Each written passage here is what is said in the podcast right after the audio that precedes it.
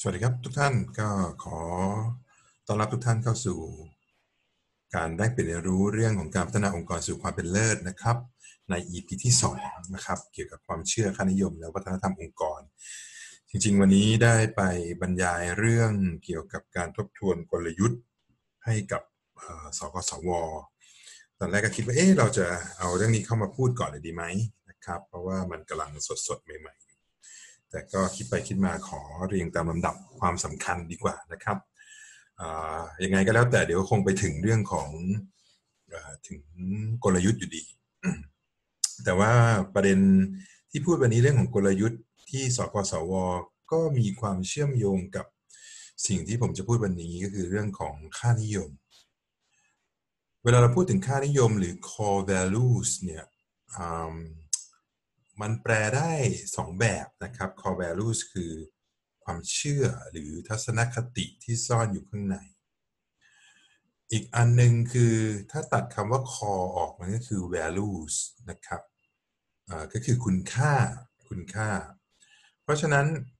คุณค่านิยมมันก็สะท้อนไปถึงเรื่องเกี่ยวกับสิ่งที่คนในองค์กรเชื่อ เมื่อคนในองค์กรเชื่อ จุดร่วมของความเชื่อจนกระทั่งประพฤติปฏิบัติจนเป็นพฤติกรรม จนเป็นวัฒนธรรม มันก็จะทำให้องค์กรนั้น เดินไปในทิศทางที่องค์กรตั้งใจได้ ถ้าเกิดองค์กรตั้งใจว่าจะเป็นองค์กรแห่งนวัตกรรม แต่คนในองค์กรไม่เคยเชื่อเรื่องนวัตกรรม ไม่เคยเชื่อเรื่อง creative thinking เลยเนี่ย ผมว่าก็ยากที่องค์กรนั้นจะเป็นองค์กรนวัตกรรมได้ เรามาลองดูเนื้อหาเรื่องของความเชื่อค่านิยมและวัฒนธรรมองค์กรนะครับ ก็สิ่งสำคัญจริงๆ สไลด์อันนี้ผมได้บรรยายที่สกสว ด้วยว่า เวลาเราพูดถึงเรื่องของกลยุทธ์เนี่ยนะครับ บางทีเรากลยุทธ์แปลว่าอะไรนะครับ พูดง่ายๆได้ไหมเอาภาษาที่ชาวบ้านเข้าใจ จริงกลยุทธ์ไม่ได้มีอะไรมากไปกว่า วิธีการที่เราจะบรรลุเป้าหมาย แต่สิ่งสำคัญคือองค์กรไม่รู้ว่าเป้าหมายขององค์กรคืออะไรนะครับ สิ่งสำคัญคือต้องรู้ว่าเป้าหมายของเราคืออะไรก่อน เพื่อที่จะกำหนดขอบเขต หลักการและทิศทางที่เราจะเดินไปสู่ผลสำเร็จได้นะครับ นั่นคือสิ่งสำคัญมากๆ มีกลยุทธ์ แต่กลยุทธ์ไม่รู้จะไปไหนนะครับ นั่นก็ทำให้กลยุทธ์ไม่มีทางสำเร็จ อย่างที่พูดไว้นะครับว่า สิ่งที่ผมกำลังพูดถึงการพัฒนาองค์กรสู่ความเป็นเลิศเนี่ย ผมอิงจากกรอบของ TQA หรือ Thailand Quality Award ซึ่ง Thailand Quality Award ก็นำมาจาก Malcolm Borish นะครับ เรื่องของการพัฒนาองค์กรสู่ความเป็นเลิศโดยใช้กรอบของ Malcolm Borish เป็นตัวขับเคลื่อน จริงๆ Malcolm Borish เนี่ยหรือ TQA เนี่ยตั้งใจจะทำเป็นเหมือนข้อสอบ ว่าให้องค์กรสอบดูว่าสอบถ้าสอบผ่านได้คะแนนสูงสูงก็ได้รางวัล แต่ก่อนที่เราจะสอบได้เราต้องรู้ก่อน เราต้องทำก่อน เราต้องเรียนก่อน ไม่งั้นอยู่ๆเราสอบเลย มันก็ก็มั่ว หรือว่าถ้าเราบอกว่าเราไปติวมาเพื่อจะสอบก็ได้ แต่เราก็ไม่มีหลักการ เราก็ไม่มีพื้นฐานที่แน่นพอนะครับ เพราะฉะนั้นสิ่งสำคัญคือ เราเอาข้อสอบคือกรอบของการพัฒนาองค์กรสุขความเป็นเลิศเนี่ย มาคิดว่าเราต้องทำอะไร เราต้องเรียนรู้อะไร เราต้องพัฒนาอะไรบ้างนะครับ ถ้าดูในกรอบของการพัฒนาองค์กรสู่ความเป็นเลิศเนี่ย มันจะมีอยู่เจ็ดหมวดหกหมวดเป็นกระบวนการนะครับ ซึ่งจะเล่าต่อไปออีกหมวดหนึ่งเป็นหมวดผลลัพธ์ แต่สิ่งสำคัญเลยทั้งกระบวนการและผลลัพธ์เนี่ยที่เป็นฐานรองรับอยู่ ภายใต้กระบวนการและผลลัพธ์คือ core values และก็ concepts ก็คือเรื่องของค่านิยมและความเชื่อของในองค์กร เราสามารถทำอะไรก็ได้นะครับ ต่างคนต่างทำมีกระบวนการอะไรก็ทำไป แต่ถ้าแต่ละคนมีความเชื่อต่างกัน กระบวนการที่ทำก็จะต่างกัน เพราะฉะนั้นวันนี้ที่จะเล่าให้ฟังก็คือเล่าถึงเรื่องของ core values และก็ concept ผมเริ่มต้นทุกที่ว่าสิ่งสำคัญคือการหา core values ให้เจอก่อน หา values ให้เจอก่อน หาความเชื่อร่วมให้เจอก่อน หรือบางครั้งใน 7S ของ m c k เคนซี่เนี่ย ก็จะพูดถึง share values นะครับ ซึ่งก็คือตัวเดียวกันสำหรับ core value สำหรับองค์กรที่จะเป็นองค์กรสู่ความเป็นเลิศเนี่ย Malcolm Borish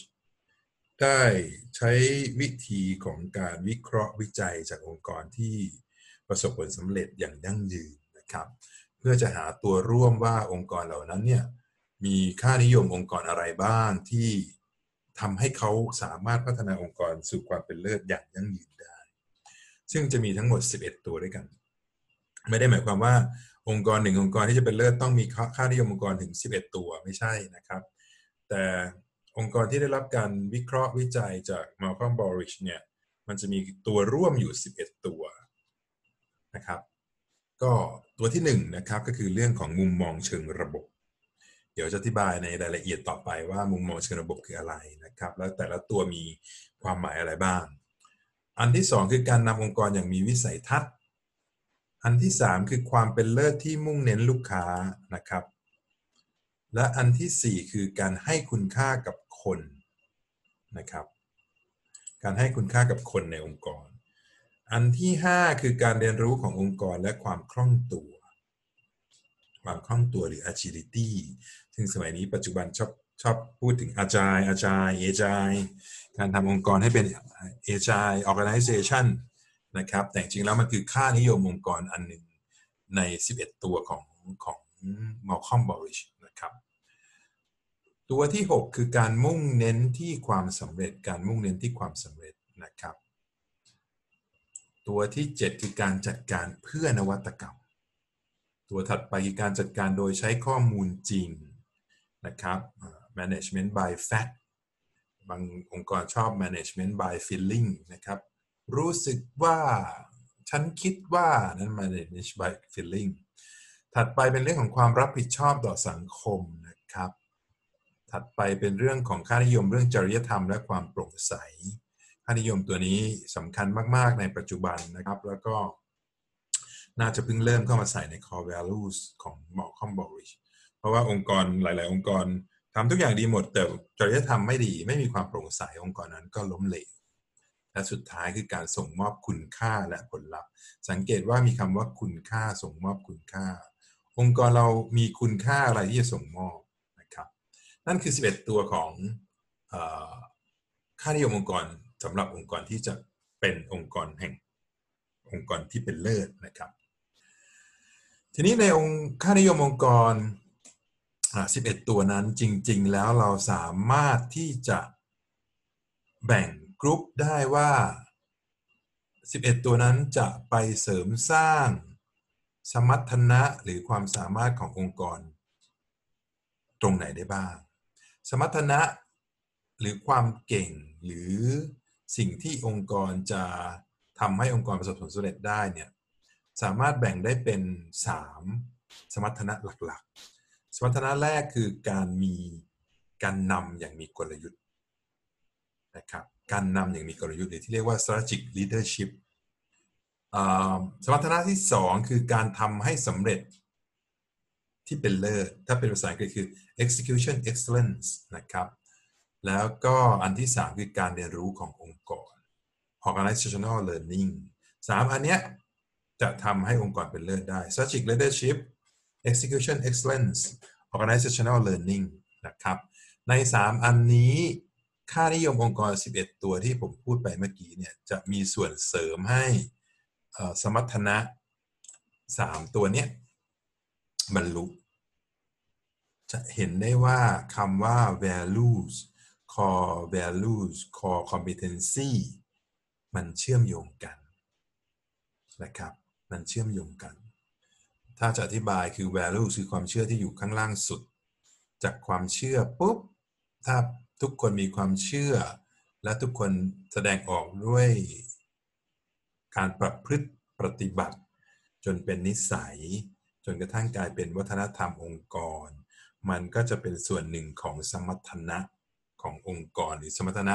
จริงสมรรถนะองค์กรกับสมรสมรรถนะรายบุคคลมันคนละตัว แต่ว่ามันเสริมซึ่งกันและกันนะครับ จะบอกว่าองค์กรมี core competency เรื่อง innovation เนี่ยหรือ innovative เนี่ยถ้าคนในองค์กรไม่มี innovative thinking มันก็เป็นไปไม่ได้ที่องค์กรจะเป็น innovation นะครับ innovative organization เป็นไปไม่ได้ครับ เพราะฉะนั้นสมรรถนะขององค์กรก็เชื่อมโยงกับสมรรถนะของคนในองค์กรเช่นเดียวกัน เราลองมาดูนะครับว่าการนำอย่างมีกลยุทธ์หรือ strategic leadership เนี่ยอาศัยค่านิยมองค์กรอะไรบ้าง อาศัยค่านิยมองค์กรอะไรบ้างสำหรับการแชร์ความรู้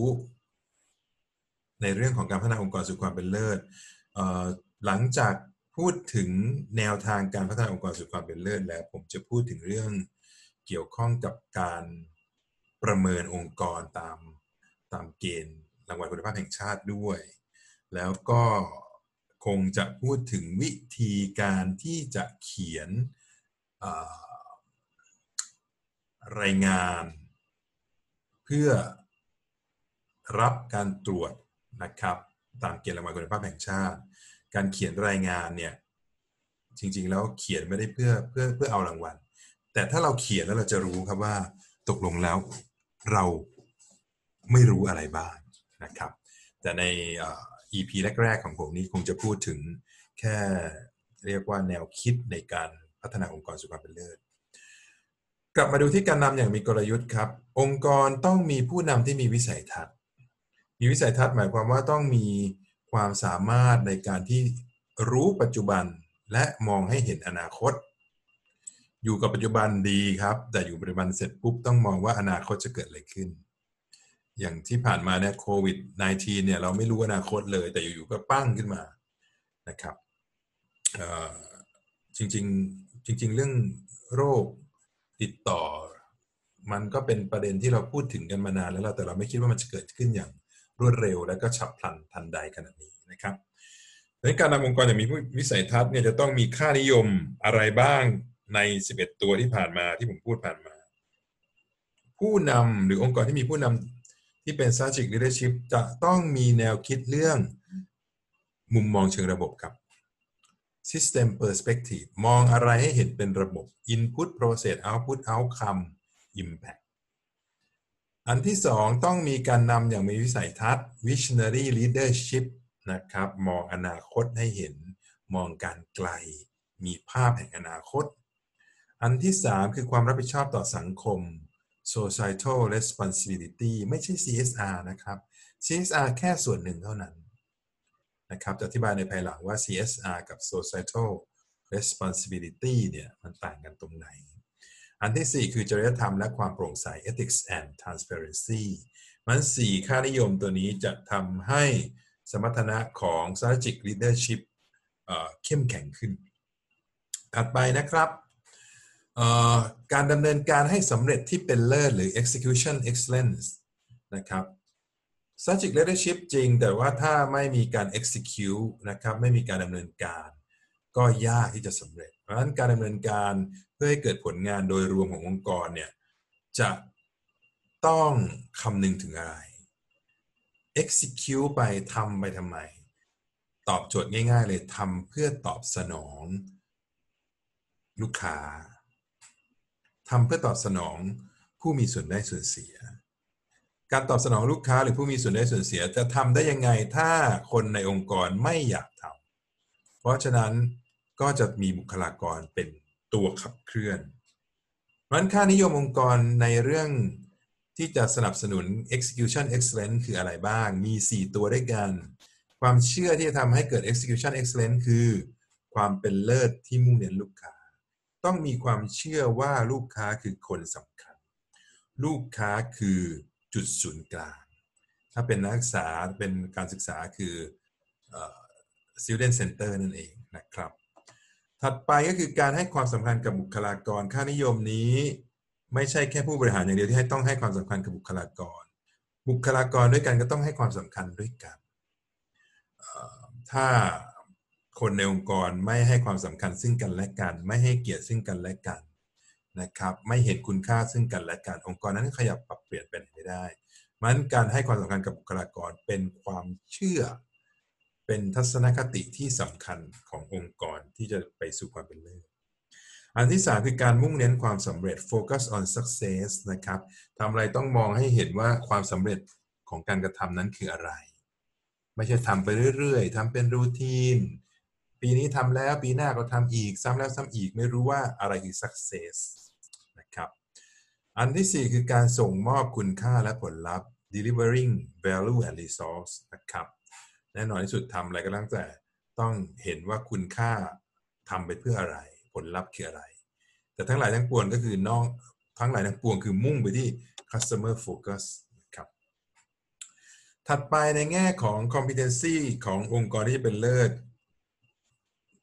อันที่ 3 คือการเรียนรู้ขององค์กร organizational learning องค์กรจะมีการเรียนรู้ได้ก็ต่อเมื่อบุคลากร เป็นบุคลากรที่มีการเรียนรู้ด้วยนะครับ องค์กรจะเรียนรู้ได้ก็ต่อเมื่อองค์กรนั้นต้องมีความเชื่อ หรือบุคลากรในองค์กรต้องมีความเชื่อเรื่องการเรียนรู้วันค่านิยมองค์กรอันแรกที่จะทำให้ competency สมรรถนะขององค์กร จะสู่ความเป็นเลิศได้คือ organizational learning and agility ถ้าไม่ agility เราก็เรียนรู้ยากครับ เพราะว่าเราก็ทำซ้ำแล้วซ้ำอีก เราไม่เคยปรับเปลี่ยน เราไม่เคยดูภายนอก เราไม่เคยเห็นการเปลี่ยนแปลงภายนอก เราไม่ปรับตัวยืดหยุ่นกับภายนอก agility นี่มันมากกว่าความเร็ว